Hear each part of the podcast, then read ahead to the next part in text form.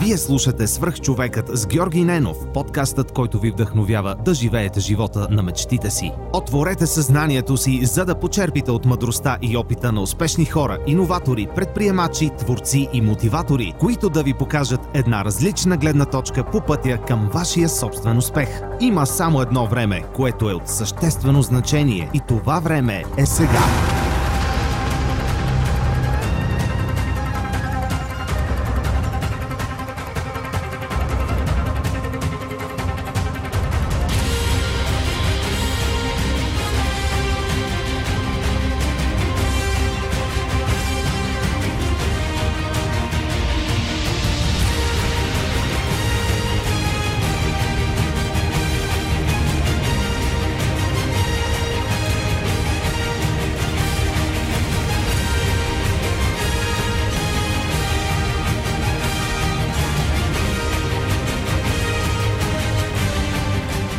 Здравейте! Вие слушате Свърх човека с Георги Ненов.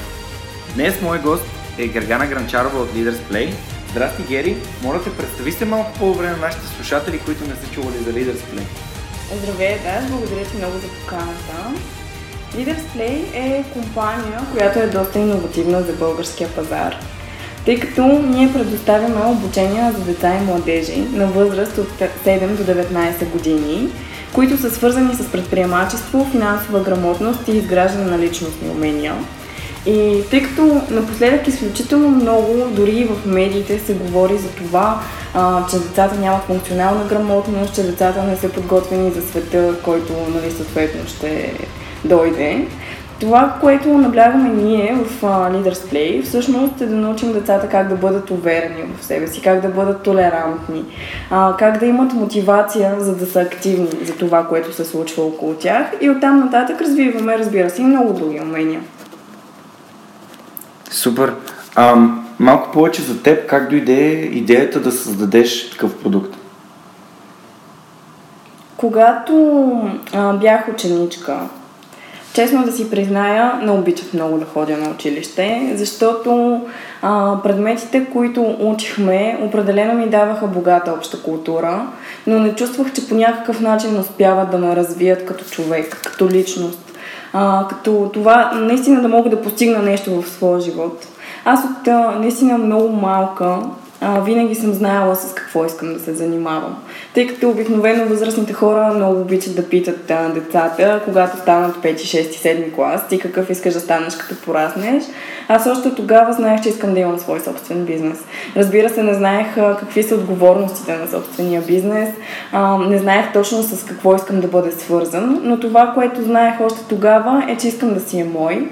А, искам да ми дава свободата да правя хората щастливи, според моите виждания съответно, да им давам някаква стойност. И а, когато влязох в а, университета, съответно след доста задълбочено проучване, аз кандидатствах само в една специалност, в един единствен университет, а, за което повечето хора смятаха, че е много голяма лудост около мен, но аз казах, ако не ме приемат да уча това, то тогава няма смисъл да уча каквото и да било, нали? То беше свързано с а, управление. Успях да се запозная с а, такива преподаватели, които искат да направят часа интересен. И те го правиха именно чрез метода на игровизацията, който използваме и ние в uh, Leaders Play. И може да си представиш uh, какво е 130 човека поток uh, в uh, една специалност, които посещават по свое собствено желание допълнителни занятия събота и неделя по 10-12 часа. Защото това, което правихме по време на тези занятия, всъщност е не просто някой да излезе отпред и да ни прочете какво е написал в учебника си и да ни каже купете си го, след това съответно ще имате контрол на него. А, те ни караха да управляваме свои собствени неща. Управлявахме всякакъв тип бизнеси, играехме всякакви симулации, които всъщност доста ни подготвиха за реалния живот. Тогава, когато аз вече а, приключих с моето следване в университета в бакалавърската ми степен, се чувствах напълно готова да започна бизнес. Супер. А може ли да споменеш след всички тези суперлативи за преподавателски екипи, за начин на преподаване, да споменеш все пак коя е тази специалност и кой е университета? Да, бизнес администрация в УНСС. Бизнес администрация в УНСС. Питам те, защото обикновено задавам въпроса а, за конвенционалното образование срещу а, така нареченото самообразование и саморазвитие и научаване на на, на нещата по други пътища, не чрез а, нормалните университети, от типа онлайн курсове, обучения, софтуерен университет и така нататък. За теб а, ОНСС и държавното образование е било точно това, от което ти си имал нужда и през него си получила достатъчно от знанията, които в момента използваш. Благодарение на тези преподаватели, които ни преподаваха и по управление, и по финанси, а, но аз допълнително учих втори бакалавър, mm. след това и магистър в а, друг частен университет. А, и това, което а, се случваше между моите два бакалавъра, всъщност е, че, че те ми дават нали, малко по-цялостен, завършен вид на това, от което имам нужда. Да, защото към задах този въпрос, защото към момента може би липсва тази практическа част в образованието, която е насочена към това хората да излязат готови за бизнеса, т.е. готови за нуждите на бизнеса към настоящия момент. Липсва, защото а, е изключително трудно да направиш часа си такъв, че да бъде интересен за хората. Независимо дали става дума за деца, дали става дума за студенти. Защото ако ти искаш да направиш часа интересен и тези хора, които искаш да обучиш, да са главните, активните действащи лица по време на часа, твоята роля е много по-различна. Тогава ти трябва да бъдеш техен ментор. Тогава ти трябва да ги провокираш, да им задаваш въпроси, да ги караш да мислят. А, текущата образователна система не е готова за това. Преподавателите в България към този момент, по-голямата част от тях, не са готови за това. Защото когато ти а, правиш нещо толкова различно, то променя цялостното провеждане на заниманието. Ти имаш едни 40 минути, в които 40 минути няма как да предадеш познанието си. Няма как да накараш децата, учениците, студентите да мислят и да изразят себе си, когато са 30, примерно, в клас. Когато сме 130 човека поток. Няма как да се случи. Просто за повечето хора а, дори е невъзможно за техните възможности. Да. Разбирам те. Добре, какъв е твой съвет към студентите, към учениците, които искат да знаят какво обичат да правят и искат да намерят място, където да бъдат научени и да развият тези умения? Аз съм на 24 години и когато бях ученичка, пред мен не стоях толкова много възможности, колкото има в момента. Тогава почти нямаше обучения, които да могат да те развият по някакъв начин. Единственото, нали, което се предлагаше, са стандартните спорт и езици. Това беше всичко. Докато в момента има изключително много компании, изключително много инициативи, изключително много мероприятия, които могат да ти помогнат да откриеш себе си. И според мен, колкото по-рано откриеш себе си, толкова по-добре за теб. Разбира се, това не означава, че примерно ако ти откриеш себе си на 14 години, на 18 години това ще си същия ти. Тогава отново ще трябва да преоткриеш себе си. Но целият този път ти през цялото време да се занимаваш точно с това, което ти харесва, точно с това, от което имаш нужда, те превръща в по-различен човек. Добре, а имаш ли тогава въпрос или нещо, което ти е помогнало да да, да преоткриеш себе си или ситуация, нещо, което можеш да кажеш, че хората биха могли да използват за такъв self-reflection, т.е. Да, да се обърнат навътре към себе си. Как, как ти откри кои са нещата, които ти харесват и които обичаш да правиш? Или питам те, защото понякога а, то, то, този момент настъпва по-късно. Например, затова ти задавам ви въпрос. Да, При мен настъпи към 27-8 години. При теб е настъпило значително по-рано. Да. А, аз нали, казах, че от много малко съм знаела точно с какво искам да се занимавам. И сега вече, когато имам някакъв натрупан опит а, зад себе си, а, това, което започнах да си мисля и благодаря, да го виждам благодарение също така на Leaders Play, е по какъв начин родителите, по какъв начин преподавателите, по какъв начин приятелите наистина оказват влияние върху теб като личност. И а, тъй като а, аз ти казах, примерно нашите обучения са от 7 до 19 годишна възраст, ние ги разделяме децата в групи, примерно 7, 9, 10, 13, 14 плюс. Това, което виждаме а, много ясно и което се казва в психологията, нали, ние го доказваме също така, е, че децата от 7 до 9 годишна възраст, копират изцяло това, което виждат от родителите си, това, което виждат от заобикалящия ги свят. Тоест, това е, а, едно, това е първото време, в което ние трябва да помогнем на детето да се изгради като характер.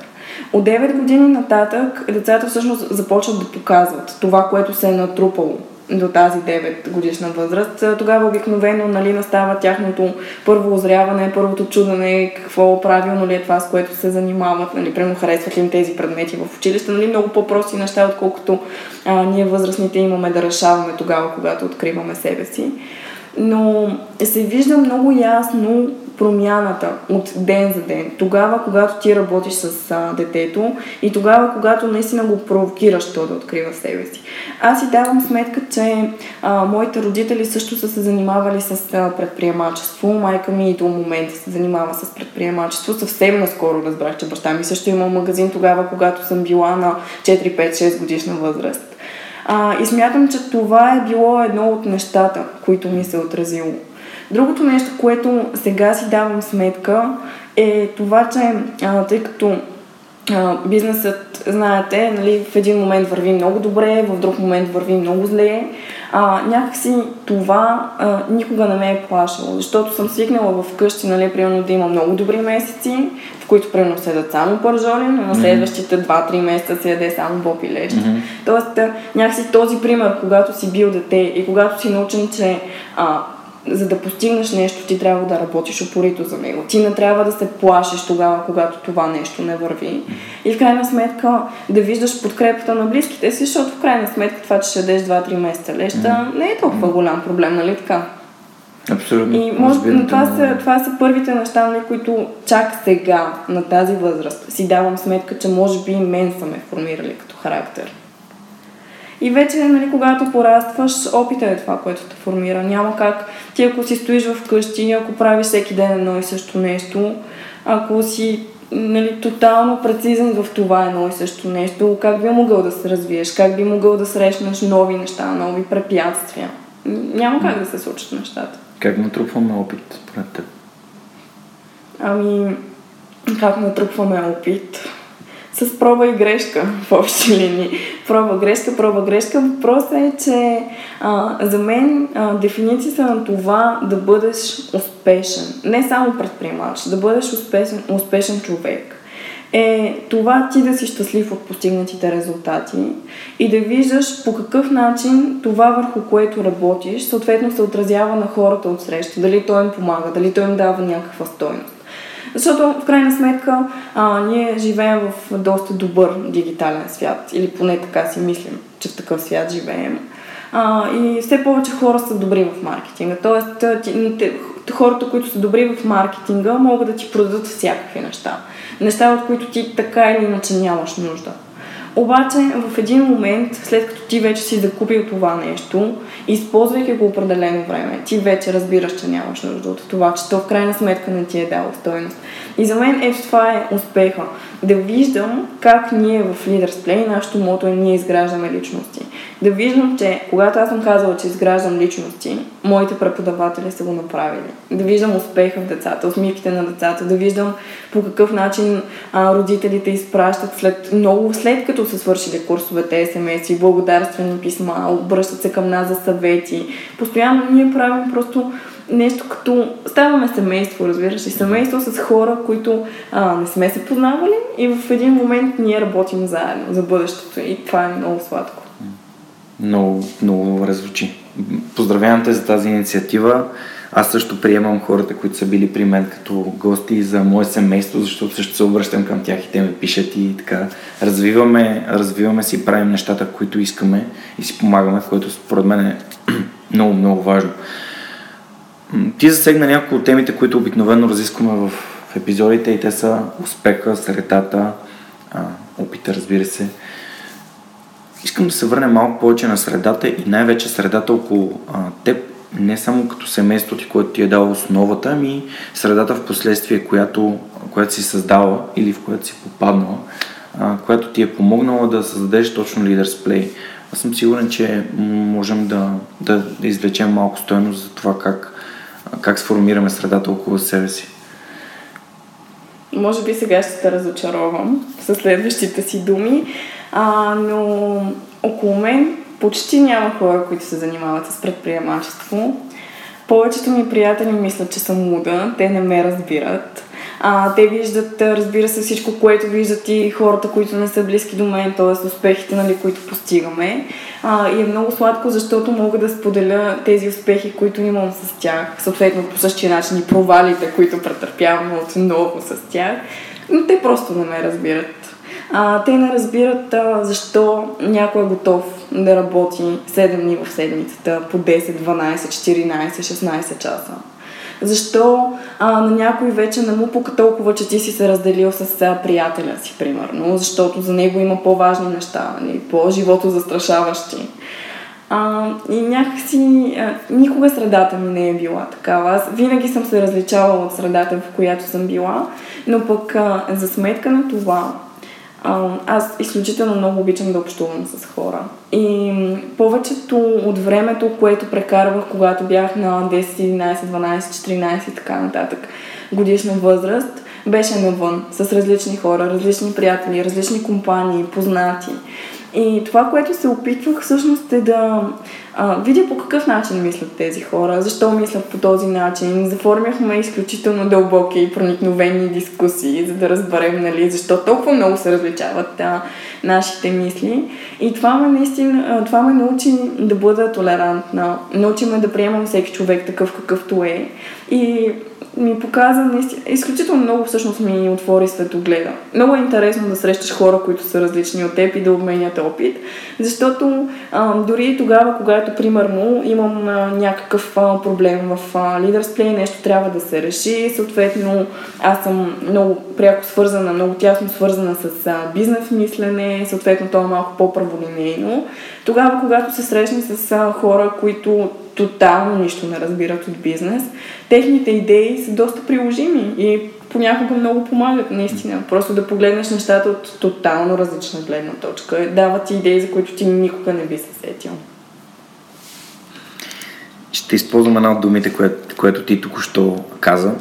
Тя е, че когато общуваш с различни хора, ти no, се научаваш да бъдеш толерантен. Това беше дума, която ти използва и когато описваше Leaders Play малко или много смея да твърдя, че начинът по който ти си формирала средата си, средата ти е формирала теб, се отразява върху това, което ти правиш в момента, така че не е точно така, че ти сама си и няма, нямаш среда. Мисля, просто твоята среда е развивана по различен начин. А, вчера слушах епизод 3 на подкаста с Светлин Наков и в него той каза, обърнах внимание на един много готин момент, той каза, че малко или много той сам е сформирал средата си. Тоест, всеки има различен начин, както и в натрупването на опит, така и на сформирането на средата си. И може би просто това, че не си попаднала между пет еднакви хора, които да са твоята среда в момента, не значи, че тя не ти е повлияла, дори напротив.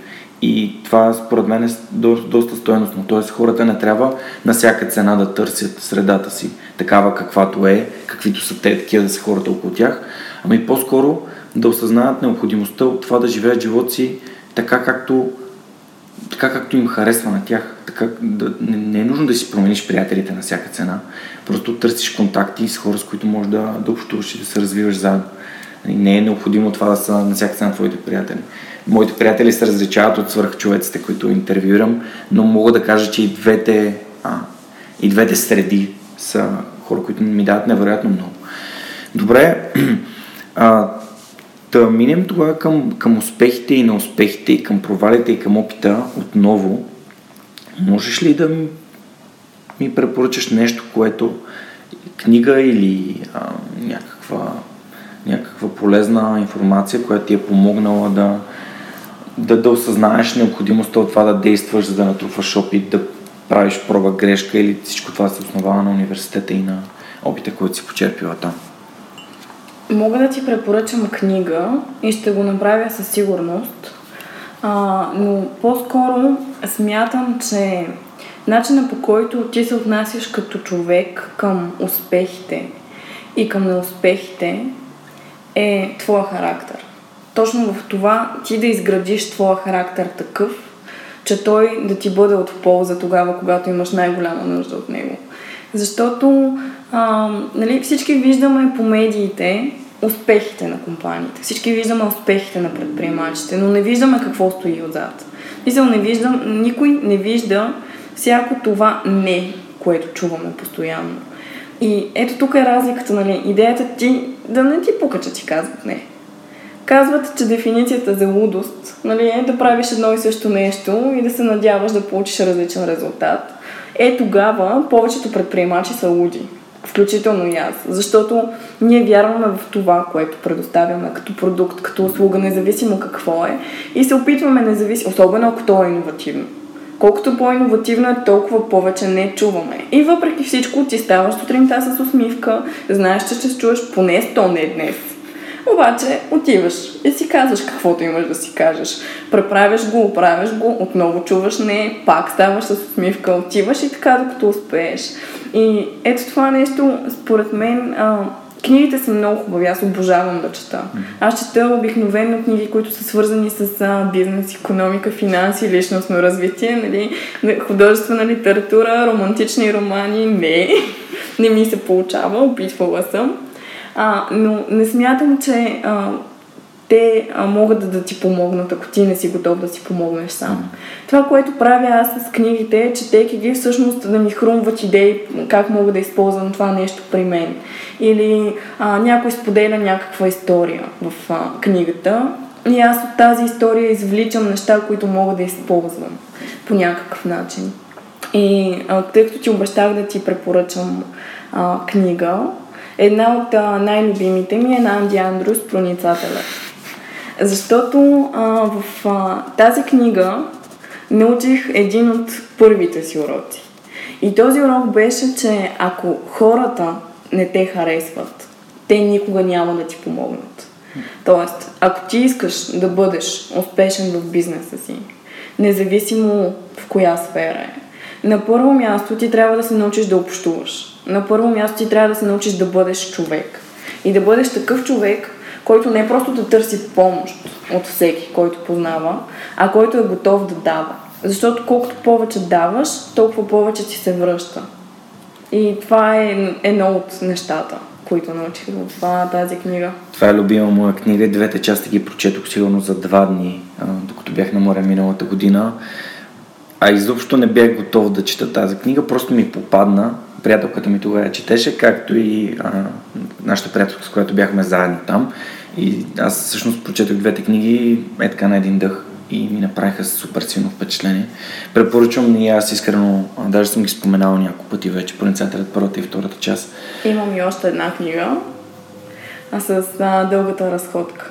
Окей. Okay. Мисля, че е на Стивън Кинг. Това е ето книга, която прочетох буквално за една нощ, която ме държеше през цялото време. Исках още и още. Имах толкова много работа, но трябваше да я прочета.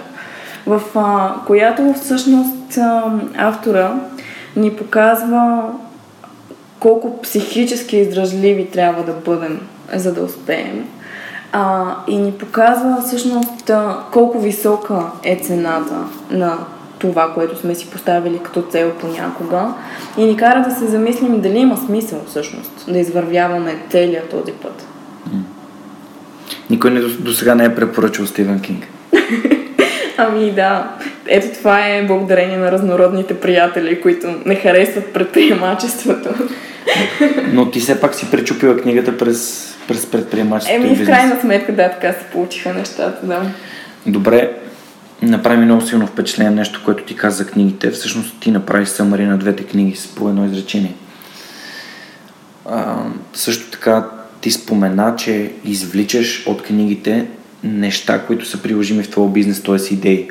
Тоест ти използваш книгите като една различна гледна точка към нещата, които ти правиш. Ам, в един от предишните епизоди си говорихме за това его четене и това да четеш книги, колкото за да, да, да, за да си ги прочел. Но това, което ти правиш, ми прави впечатление, че напротив ти използваш книгата като една нова възможност да развиваш нещата, които правиш. Има ли... Замислило ли си се за това, кое те е накарало да четеш книги и да търсиш приложението на нещата в книгите или просто това е твой начин? Просто ми е интересно да, да разискаме тази тема. Мисля, че любовта към четенето отново се учи още от когато си малък. А, наскоро съвсем майка ми ми разказваше как още не съм можела да чета и съответно я карам всеки ден тя да ми чете определена приказка Хикс. И съответно, понеже аз толкова пъти съм я чувала, че вече я знам на изуст, ако тя тръгне нещо да ми преразказва и не се, се е четял, нали, точно по начина по който е написано, аз съм ми се карала и съм ми казала, не, не, не, там пише нещо друго. А, така че а, моментът, в който аз а, се обърнах към този тип книги, беше отново, а, примерно 8 и 9 клас. Тогава, когато активно търсех себе си, тогава, когато вече активно аз знаех, че искам да се занимавам с бизнес и с управление, исках да видя точно различните гледни точки на хората, защото в крайна сметка в една книга ние четем гледната точка на един човек. Това по никакъв начин, според мен, не е правилно да го приемаме автоматично за истината. Това не е истина. Това е неговата истина, но може би не е нашата. И тогава нали, започнах все повече още и още и още книги, особено когато са хубави и когато ги прочитам за един ден, нали, нещата се завъртат. Ам, не знам дали има някаква по-конкретна причина. Просто наистина навика от детството. Примерно аз до ден днешен обичам да си купувам книгата на хартиен носител, не да я чета в а, интернет или нали, на предназначеното устройство.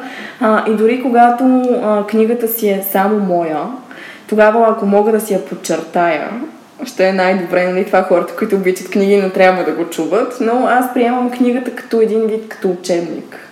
Нещо малко по по-различен начин. Моят приятел Стилян Запорожанов, когато беше на гости в епизода, на епизод 20 на Свърхчовека, каза, че книгата всъщност е много изгоден начин да си купиш опита на някой човек, който е 10, 20, 30 години и то за скромната сума от 10, 15, 20 лева. Просто на тази смешна цена получаваш цялото това знание на готово. Тоест наистина, че книгите са учебници и явно дори Стивен Кинг може да бъде учебник. Това е много яко.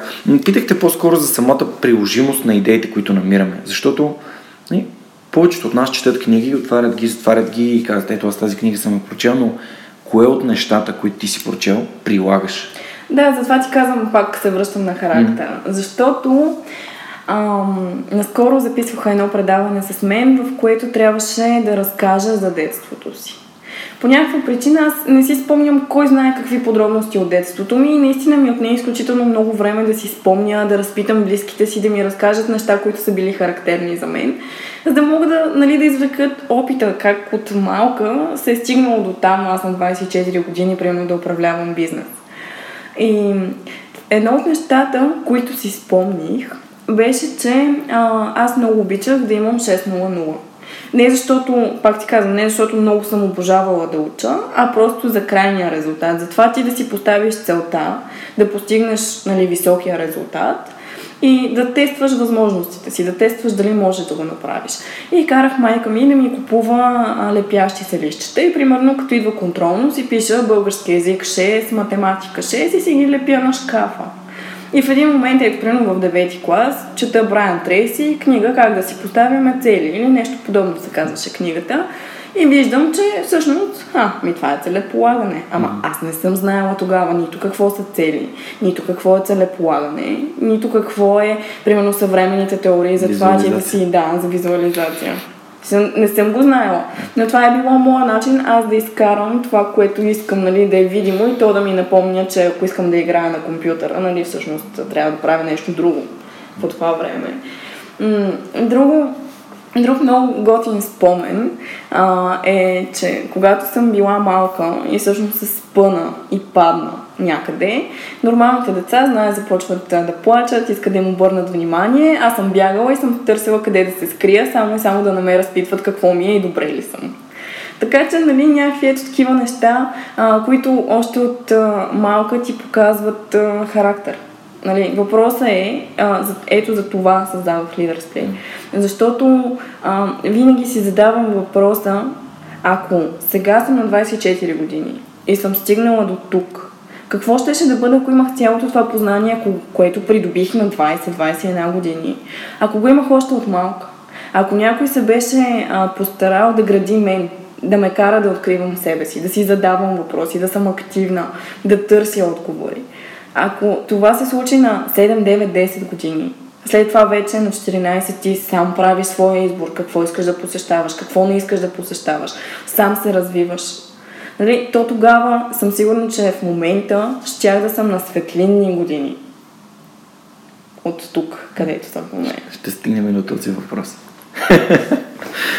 Това, което каза, толкова, толкова много текна в мен и докато те разказваше историята за това как си поставила цели и кои са нещата, които си обичала да правиш и как си ги правила точно аз, надявам се и нашите слушатели, просто в мен вървеше мисълта, аз защо правих това, което правих като, като ученик?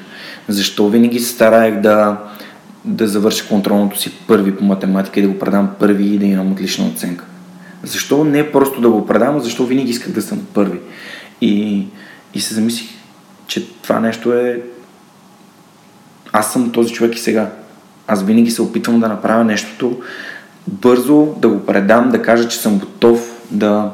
Един вид, дори така си отговаряме на имейлите в работа. Аз не мога да оставя един имейл да чака три дни, докато му отговоря. Аз го получавам и отговарям веднага. И явно моят характер наистина е обосу... нали, това, което правя сега, се обославя от моето детство. Ами, аз ам, никога не съм искала да съм първа, mm. от гледна точка на това, а, че се конкурирам с а, да. другите, разбираш ли? А, просто, а, примерно, ето в а, училище, да кажем, съм завършила с а, почти 6.00 като крайен успех а, цялостно. И това е било по едната единствена причина аз да предизвикам себе си, да видя дали мога да го постигна.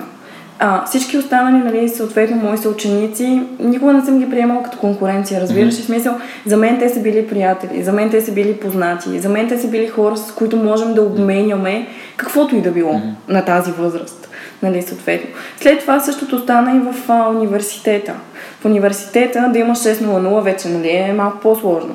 И пак си кажеш, добре, защо да не опиташ? Нали? Ако човекът Хикс, някой си, някога го е постигал, защо ти да не можеш да го постигнеш? И отново, нали, тъй като аз ти казах, при нас целият процес беше базиран на игри, на, то, на игровизацията, съответно ние работим по два начина. Единият начин е, че се конкурираме с всички останали екипи, тъй като 130 човека няма как да бъдат един екип. Ние примерно сме 30-40 екипа. А, и в същото време работиш с а, други хора. Работите колаборативно, заедно сте. Вие сте един екип и се конкурирате с всички останали. И винаги съм се опитвала да помагам. Виж, защото а, според мен наистина, ако можеш да помогнеш, трябва да го направиш. И в крайна сметка резултатът е такъв, че винаги съм била първа. Но не защото е било а, на всяка цена да бъда първа. Не защото съм искала да се конкурирам с тези хора и да бъда първа. Никога не ми е било подбудата това. Просто а, винаги се стремя да давам 130% от себе си. 110 не са достатъчни вече, разбираш? И тогава, когато ти постоянно се предизвикваш, знаеш, че не можеш да постигнеш нещо, обаче въпреки всичко си го поставяш като цел и работиш, и работиш, и работиш, и в крайна сметка го взимаш. Постигаш този резултат. Mm-hmm. Първи си. Аз не, не използвах, не, може би не се изразих правилно, не, не беше идеята да се конкурирам с другите, просто това беше моят начин. Това беше просто... Аз го казвам, защото а, ти засегна преди това толерантността, за която ти казах при децата. А, и всъщност а, малките деца смятат, че ти си лидер, ти си човекът, който ръководи останалите, ти си по-известен, това са техните желания, съответно, като манички, по-харесван, тогава, когато имаш шестици в училище. И те смятат, че ако ти нямаш само шестици в училище, например, а, това ти говоря не за малко по-елитни училища, които не, наистина децата знаят за какво са там, родителите ги натискат съответно да учат и се получава това нещо. А, просто те спират да бъдат толерантни. Те спират да те харесват. Разбираш ли? Тоест тогава, когато... Еми да, аутсайдър си. Защото ти не си лидера, ти не си добрия, ти не си човека с шестиците. А, ние това, което се опитваме да ги научим в а, Leaders Play, независимо на коя възраст е, че оценката не те определя като човек. Това, което те определя като човек, е твоя пример. Защото ти можеш да бъдеш лидер тогава, когато успяваш да постигнеш резултати. За да бъдеш лидер, трябва да има кой да те следва, нали така? Тоест, ти можеш да се биеш в гърдите и да казваш, аз съм лидер. Ама в крайна сметка, ако никой ти няма доверие, ако никой не иска да работи с тебе, ако никой не ти се доверява в това ти да свършиш някоя задача, независимо дали сме големи, дали сме малки, то тогава какъв лидер си? Нали? Няма как да се говори за това нещо. И още от малки, ако децата се научат, че всеки един човек е различен, всеки един човек носи в себе си различни неща. И това е много хубаво, защото колкото по-различни сме, толкова по-различни гледни точки имаме и толкова по-лесно ще постигнем високи резултати за по-кратко време. Това е успех. Абсолютно те подкрепям и съм напълно съгласен с нещата, които каза. За да говорихме за лидерството, има един много цитат на, на Ганди Бъди промяната в света, което искаш да видиш. А, ти какво би искала да видиш в света и какво си склонна да промениш, така че от твоята, твоята постъпка и твоето действие да води към световната промяна? Бих искала да видя успеха на хората. На хората, не само на моите близки, познати, приятели, семейство. А, това, което изключително много ме зарежда, е успех. Това, че някой е постигнал нещо. Защото наистина аз знам колко много изисква като усилия, като време, като ресурс, като физическо и психическо здраве дори. А, това да постигнеш нещо, което дори в началото е било наистина така поставено, че може би няма шанс да го постигнеш. И да виждаш това в хората е много сладко. Затова всъщност работи Leaders Play. Точно пак се връщам към това. Защото ако някой ме беше научил на всичките тези неща, тогава, нещата ще да бъдат различни. А аз ги знам сега на 24. Твоите слушатели са хора, които са над 24, също така, нали, предполагам. И ако те могат да си зададат тези въпроси, всъщност и вникнат в това нещо, да открият себе си, според мен, колкото по-бързо откриеш себе си, толкова по-добре е за теб. Няма значение възрастта, няма значение с какво се занимаваш. М- това е основата на Play. Да се изградиш, да направиш нещо. Защото а, много хора, повече нали, така масовия потребител, когато заговорим за обучение по предприемачество, за обучение по финансова грамотност, обикновено са скептични и казват, добре, ама защо именно децата да учат предприемачество? В смисъл, защо име да създават бизнес? И аз им казвам, ама ние научим децата как да създават бизнес. В смисъл, за да бъдеш ти предприемач, това означава, че ти трябва да си активен, да виждаш какво се случва около теб, да знаеш по какъв начин да реагираш, да можеш да вземаш решения, да можеш да управляваш ресурси, да можеш да работиш в екип, да се изразяваш, да караш хората да ти вярват. Нали, не е на празно просто да ти вярват, но да има причина, поради която ти вярват, да те следват. И ето това е предприемачеството. Ето на това учим децата. Разбира се, то е преплетено в а, много интересни игри, в които, примерно, те си измислят да си направят хотел, да си направят ресторант, да си направят такива неща. А, преминават през всички процеси, през които ние преминаваме тогава, когато създаваме бизнес. Но под формата на игра те не го осъзнават. Но ние ги подготвяме за тези умения. Те придобиват тези умения. Същото е с финансовата грамотност. Еми няма ли децата да станат материалисти? Еми, не, няма да станат материалисти. Материалист може да те направи обществото, може би, или а, хората, с които си, примерно, не знам.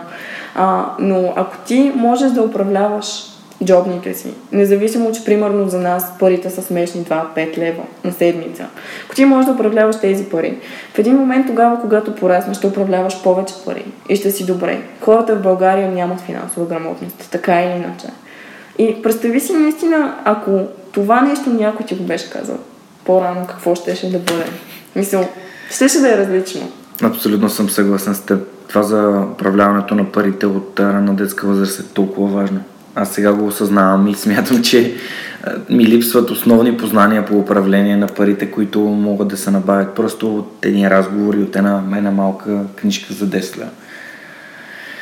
Добре, разкажи ми за това, което предстои. Това, което предстои, а, за момента е по-скоро свързано с а, Leaders Play, разбира се. А създадохме а, преди няколко месеца мобилна игра, Lead Street се казва, а, в а, която мобилна игра, тя е безплатна за потребителите, може да я свалят за Android и за iOS, а, се опитахме да покажем, че дигиталните технологии не са нещо лошо за децата. Тя е направена за деца 7-12 години, а, тъй като това е един основен проблем на обществото ни в момента. Знаеш, а, децата още от бебета дори а, са на таблета и родителите по едно време почват да се притесняват. Нали, какво точно правят по времето, в което са в интернет или на тези мобилни устройства.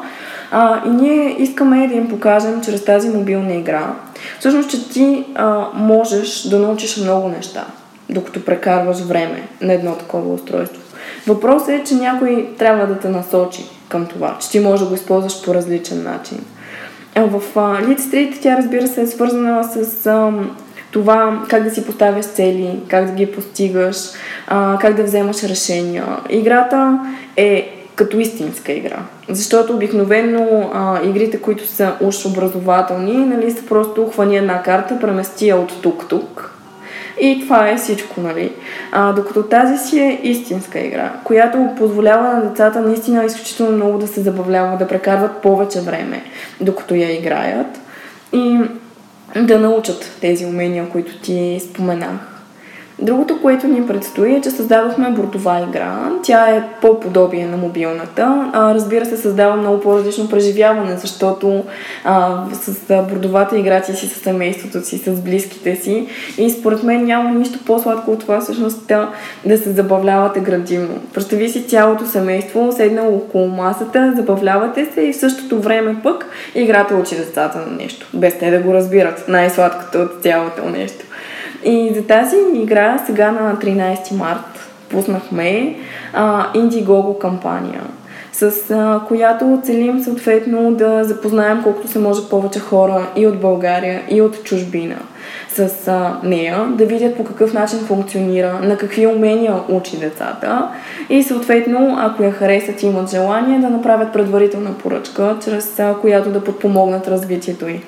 Аз ще публикувам линка към епизода ако може по друг начин нашите слушатели да подкрепят, разбира се, тази инициатива, молите да, да го кажеш сега или ще го опишем в последствие в а, инфото към самия епизод, но все пак ми е важно да подкрепим това, което, което ти правиш и за да може да достигне до възможно по-голям кръг от хора.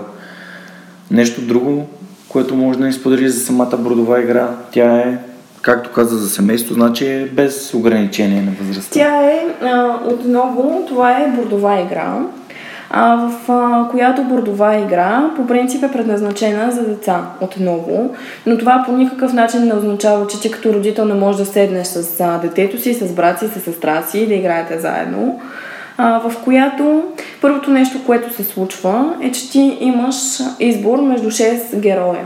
Този избор може да стане и на случайен принцип, може и да си избереш герой. Като всеки един герой си има своя собствена история.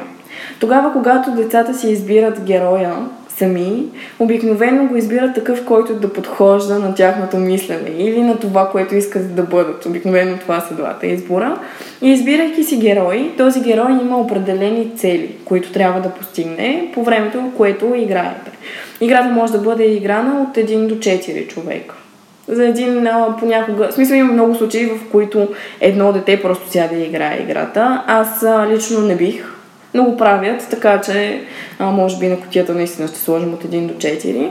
И това, което се случва вече, а, когато имаш а, цели, те си в а, играта, е, че хвърляш зар, съответно, попадаш на различни полета. Тези полета а, представляват различни ресурси, които са бизнес, образование, време и забава. Когато попаднеш на дадено поле, изтегляш три карти, вместо една, както сме свикнали. Тези три карти съдържат няколко неща. Първото нещо е картинка, разбира се. Много ясно сме визуализирали за какво става дума по, на самата карта. Второто нещо е кратко описание, което описание е свързано с реалния живот на децата. Например, отиваш на кино с приятели, отиваш а, примерно с семейството си на някакво събиране а, или а, болен си, пропускаш училище. Неща, които наистина са много-много тясно свързани с а, ежедневието на децата. И третата част от картата всъщност са тези ресурси бизнес, образование, време и забава, които всяка една карта ти дава определен брой ресурси, но също така ти взима. Тоест, ако, примерно, ти си болен и гледаш научно-популярни филмчета в къщи, това означава, че твоята забава ще се вдигне, защото все пак не си на училище, но също това означава и, че примерно образованието ти може и да падне. Mm-hmm. Тоест, ти трябва да прецениш коя карта точно да избереш, за да ти помогне да постигнеш а, крайната си цел. И децата много, много, много, много бързо разбират по какъв начин могат а, да постигнат а, крайната си цел.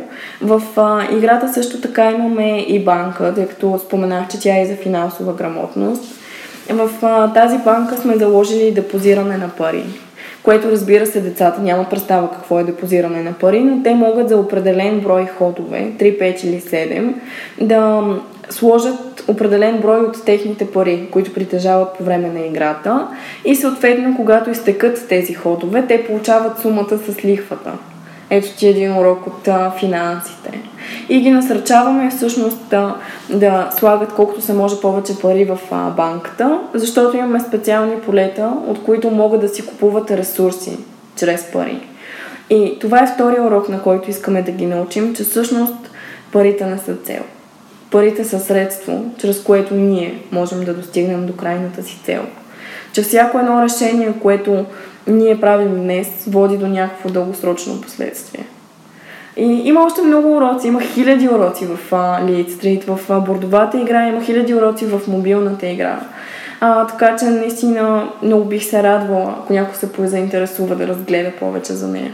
Супер, звучи наистина, наистина много добре. А, един въпрос, колко време ви отне да създадете идея, от идеята да развиете до играта? Ами, Имам предвид, че uh, Leaders Play преди да стартира като компания, функционираше близо година и половина под формата на проект, в който създавахме обученията си.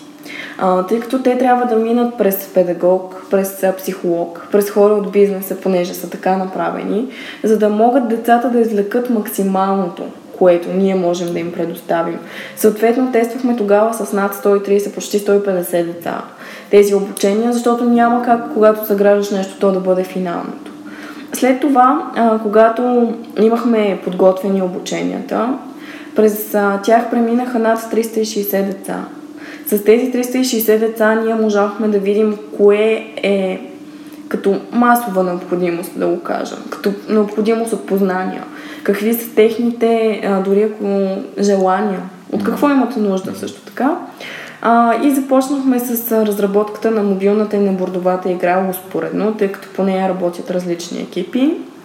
А, това, което а, идеята дойде много бързо, но след това, а, за да напаснеш а, самите герои да бъдат с такива цели, че не когато хвърлиш два пъти зара, нали, примерно, веднага да си постигнеш целта, а другите играчи да играят още част и половина. Тоест, цялото това напасване на цялостната концепция, а, на цялостния геймплей, на механиката на играта, ни отне около 6 месеца. И след това вече допълнително всичките тестове, които правихме с деца, бордовата игра е тествана от над 110 деца вече, даже мисля, че и повече, а мобилната има над 10 000 сваляния. А, така че постоянно събирахме обратна връзка, колкото се може повече от потребителите, от децата, от родителите им, за да достигнем нали, до нещо финално. Така че, нали, ако мога да обобщя, горе-долу, ако трябва да сме фокусирани само върху бордовата игра, около година разработка. Но на базата на много опит. Mm. Добре. Да се върнем на теб. А, как, как Leaders Play а, успя да, да, да започне от проект и да все пак ти помогне да станеш част от а, такива престижни класации, като тази на списание Forbes 30 по 30 и на Дарик Radio 40 по 40? С характер. Връщаме се на характера. Характер. Добре, ами... Какво е да си толкова млад и да попаднеш в, в тези наистина, наистина престижни класации? Ами за мен не означава нищо. В смисъл такъв, А, не ме разбирай погрешно, безумно много се радвам на всички награди, които получаваме. Ние през последната година наистина буквално се заринахме mm. от награди, коя от коя по-престижна. Оценката на журито на всяка една награда за мен означаваше много, защото това са хора, които са постигнали в пъти повече от мен. Но ето това пак се връщам на откриването на себе си. Аз работя от 14 годишна. Занимавам се с маркетинг. Разбира се, до 18 нелегално, от 18 нататък малко по-легално. А, и знаех, че първото нещо, което трябва да научиш, за да бъдеш успешен в бизнеса, освен да комуникираш, нали, това, което споменах за книгата на Анди Андрюс, да общуваш, е да можеш да продаваш. Защото ти ако не можеш да продадеш в себе си като личност, дори на приятелите си, ако приятелката ти има проблем с нейното гадже и не дойде при теб да поиска съвет, то това означава, че ти не си продал себе си като експерт по гаджеството, нали така в крайна сметка. И ето това е първото продаване, на което се учиш. Всъщност да имаш приятели. И след това вече, ако не можеш да продадеш идеята си за бизнес, то тогава няма смисъл да го правиш. Дори най-добрата идея на света да имаш, ако не можеш да я продадеш. Просто няма, да, няма смисъл. А, въпреки, че аз съм чувала много предприемачи, които казват, че идеята е най-важната. Ако идеята ти е много добра и дава значителна стойност на хората, те сами ще се обърнат към теб. Аз не съм съгласна mm-hmm. тук, а, тъй като моята идея е такава. И знам, че когато е иновативна и особено ако е насочена само за българския пазар, то тогава няма как някой да те потърси. Защото ти си главният човек на твоята компания, главното лице. Ти си човек, който трябва да, да вдъхновява другите. Ти трябва да вдъхновиш хората, които работят за теб, да постигнат високи резултати. Нали така? Ти трябва да вдъхновиш а, приятелите си да повярват в теб и да искат да ти дадат съвет тогава, когато имаш нужда. И ако не успяваш да вдъхновяваш и да продаваш, то тогава наистина за мен няма смисъл. И другото, което е много важно и с което аз се сблъсках съвсем наскоро, забелязал съм, че горе-долу на 23 години всички си правят някаква преоценка, попадат в някаква буквална дупка и се чудиш, нали, на къде да тръгнеш. А, това, което, а, тъй като аз попаднах в такава, това, което си дадох а, като сметка беше, че аз искам да продължа да се занимавам с а, това нещо, с а, предприемачество. Защото а, не само, че то ти дава свобода, но то те изгражда.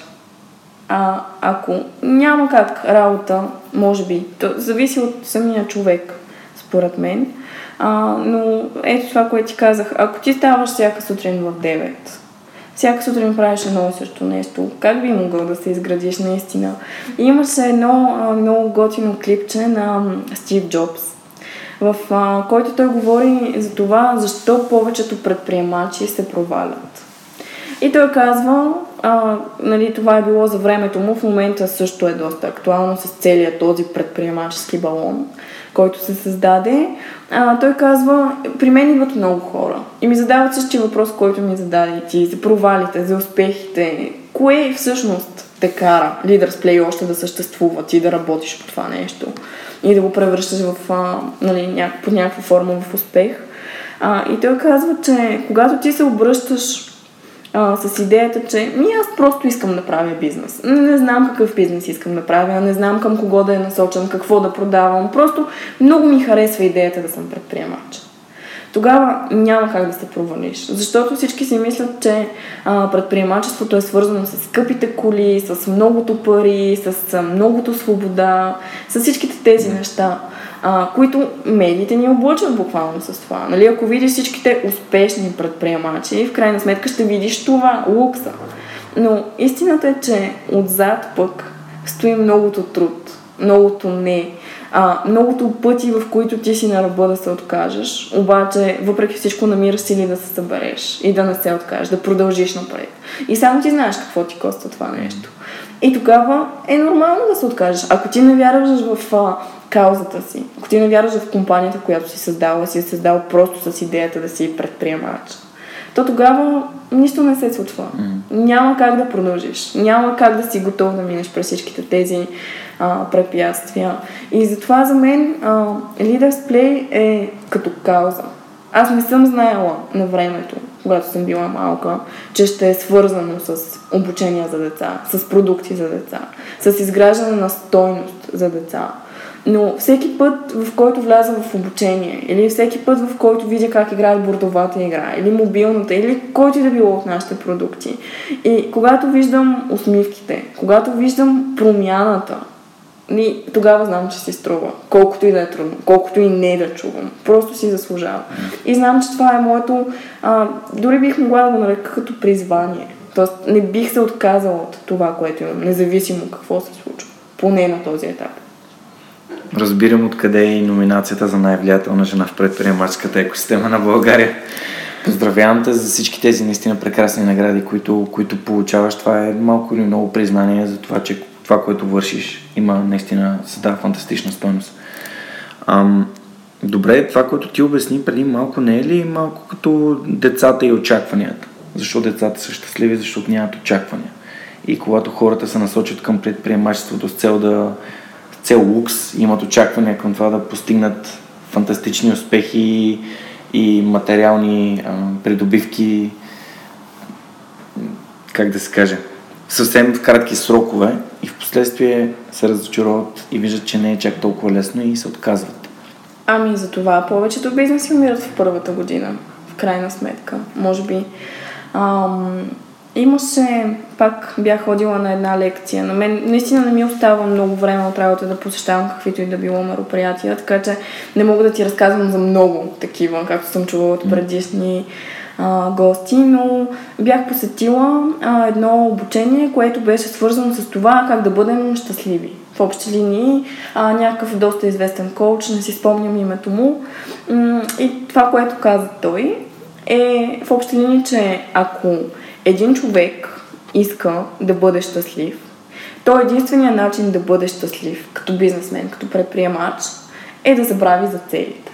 Защото той казва, а, бизнес студентите а, буквално са облъчени от това да си поставят цели, съответно smart goals, а, и да ги постигат. И той казва, ако ти си такъв тип човек, че постоянно си поставяш цел след цел след цел, колкото се може по-висока и по-висока и по-висока, съответно, ако си достатъчно умен и борбен и упорит и я постигаш и си към следващата, към следващата, към следващата, то това няма как да те направи щастлив.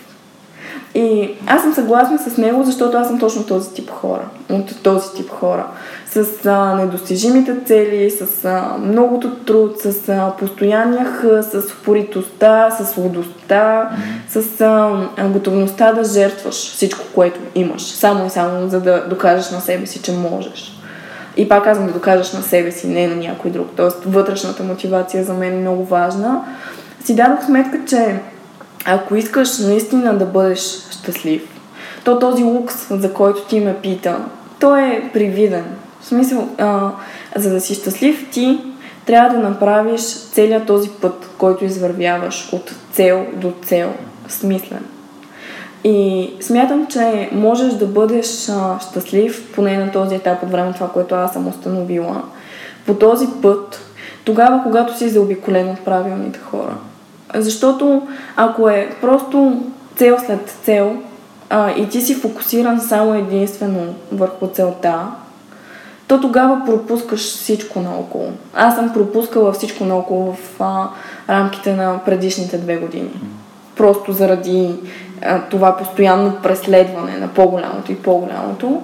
И в един момент си дадох сметка, че, че е важен пътя. Целта си е цел. Аз нали, не подкрепям това, което той каза, забравете за целите.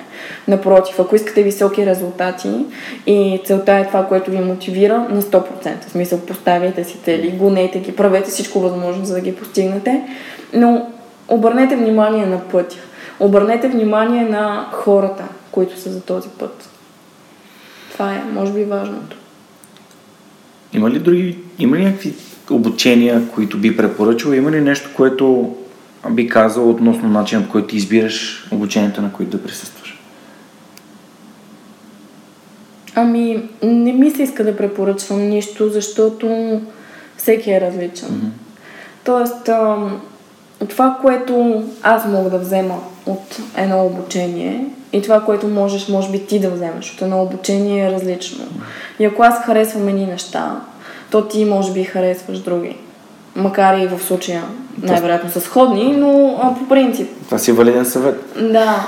А, и това, което бих казала е по-скоро, ако хората търсят обучения, то тези обучения да бъдат такива, които ги предизвикват. Да бъдат такива, които ги карат да мислят. Да бъдат такива, които не им дават просто на готово. Ето, направи това, това и това и това и ти ще си най-успешният човек в света. Няма смисъл. Нека да са обучения, които са, ако може, колкото се може повече да бъдат свързани с игри, с симулации, с това ти да си главното действащо лице. С, да, с това нещата да идват от теб. Защото само тогава можеш да научиш нещо. Иначе няма смисъл. Всичко друго се забравя. Ще използвам един цитат на Велизар от епизод 21. Той каза, ако искаш а, да бъдеш богат, изучавай богатството. Ако искаш да бъдеш здрав, изучавай здравето. А, ако искаш да си предприемач, изучавай предприемачеството. Как, как ти звучи? Не мисля, че предприемачеството може да бъде изучено. Да, имам предвид просто, ако искаш да, да бъдеш успешен бизнесмен, да, аз се хванах, да. да, се хванах за предприемачество, да. нали, да, го... много близко, също е валидно и за здравето, и за това, което каза. Ам, опит. Опит. Опит от Защото ам, има много а, успешни, много богати а, и много добри хора по света, които а, дават много добри мотивационни лекции. Обаче, дали това е цялата истина? Ми, може би това е цялата истина за тях, но за нас е различно. Бих се радвала, ако това е цялата истина за тях, но щом те са стигнали до толкова високо ниво, то се връщаме на това, че те умеят да продават. А за да мотивираш хората да преоткрият себе си, да започнат, да са по-активни от това, което са били към настоящия момент, съответно ти няма как да им кажеш за нещата, с които си се сблъскал. Ти им даваш най-доброто от целия ти живот. Да е така. Или казваш, аз бях на дъното, аз нямах къде да живея, аз нямах близки, приятели.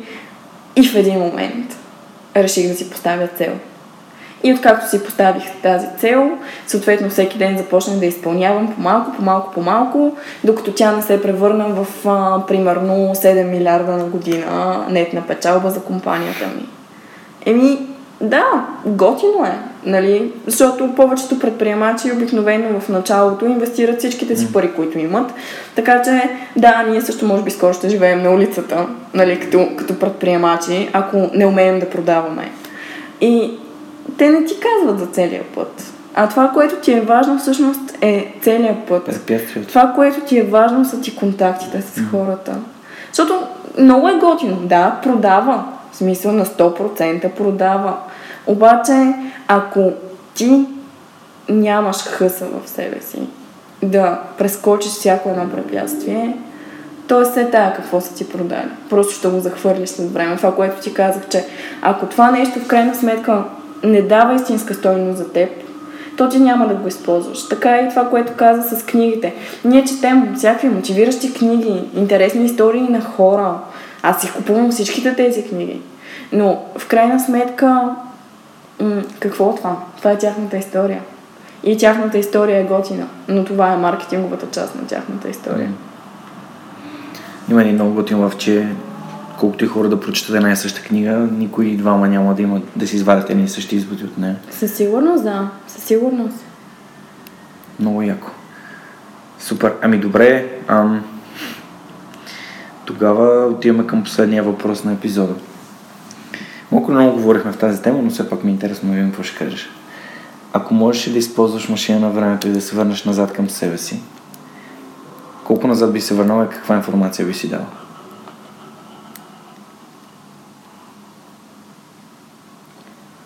Бих се върнала, когато бях на 22 а, и стартирах а, Leaders Play. Защото а, то е нормално в а, всяко едно създаване на нещо ново а, да се сблъскваш точно с многото препятствия, да искаш а, да направиш и това, и това, и това, и, и в крайна сметка то да удря на камък, да не се получава. В началото хората не вярват в теб, особено когато си млад. Особено когато им предлагаш нещо, което е различно от това, което а, им е дадено като, като познания, изобщо като мироглед, като ценности дори. И ако знаех всичките тези неща, с които съм се сблъскала в последните две години, то нещата ще да са различни. И пак идваме към създаването на Leaders Play. Просто щеше да е различно. Ако когато бях малка знаех тези неща, всичко щеше да е различно. Така че наистина насърчавам хората а, не да купуват нашите курсове и продукти, а просто да обърнат време на децата си а, за да могат да ги научат на тези неща. Те преценяват по какъв начин. Те преценяват кое да изберат, кое е най-доброто за развитието на техните деца. Но ако инвестират време в а, това нещо, в близките си, в роднините си, нали, да не е нужно да са точно децата им, то тогава наистина ще имат по-голяма стоеност. Нещата ще имат значение. Mm. Супер. Добре, какво мислиш за възможността, че ако ти имаше цялото това знание и всички целият този опит, който имаш сега, преди две години, нямаше същия човек. Не мисля, че съм се променила като човек. По-скоро съм се... Това, в което съм се променила, е да не влагам абсолютно всичките си нерви в едно нещо, ако то не се получава.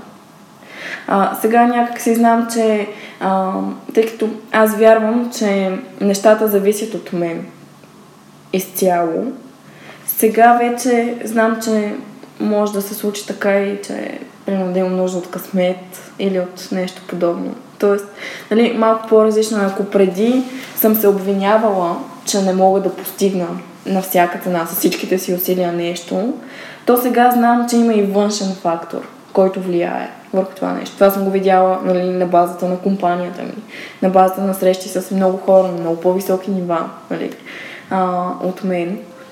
И някакси, може би това е много ценно като познание.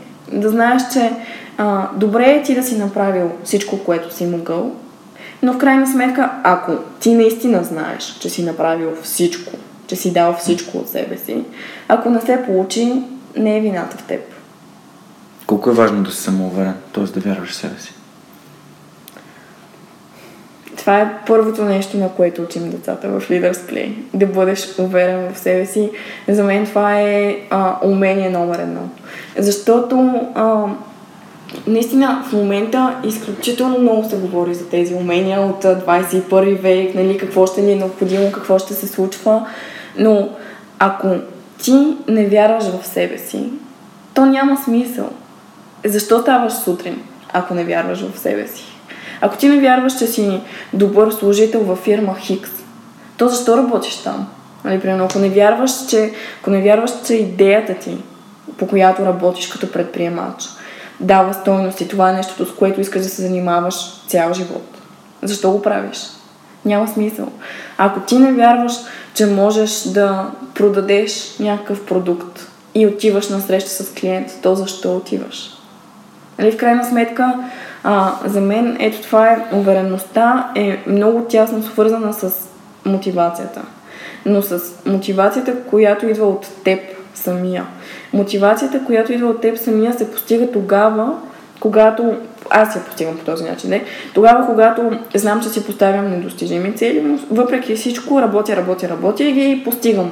Аз и знам как, но в крайна сметка нали, този много труд ги постигам. И в един момент, когато примерно ти започнаш от а, 14 годишен да си поставяш подобни цели, да работиш целенасочно по това нещо, ти знаеш, че няма нещо, което да може да те сломи, нали така? Защото ти си постигнал невъзможното. Кой ще те спре да постигнеш още по-невъзможното? Супер готин начин да завършим епизода. Гери, много ти благодаря, че беше мой гост, че се присъедини към свръхчовеците. Пожелавам успех на Indiegogo компанията, която Благодаря. сте започнали с Leaders Play. Пожелавам успех на всички инициативи. Смятам, че това да инвестираме а, в децата си е едно не знам, не мога да си измисля по-готин начин да създадем стоеност от тази. Абсолютно това е нашето бъдеще. Абсолютно, да. А, благодаря на всички наши слушатели, които останаха с нас през целите а, повече от един час на този епизод. Благодаря ви, че използвате свръх човека с Георги Ненов като източник на вашето вдъхновение и очаквам вашите коментари, обратна връзка и ви моля да споделите този епизод с приятели.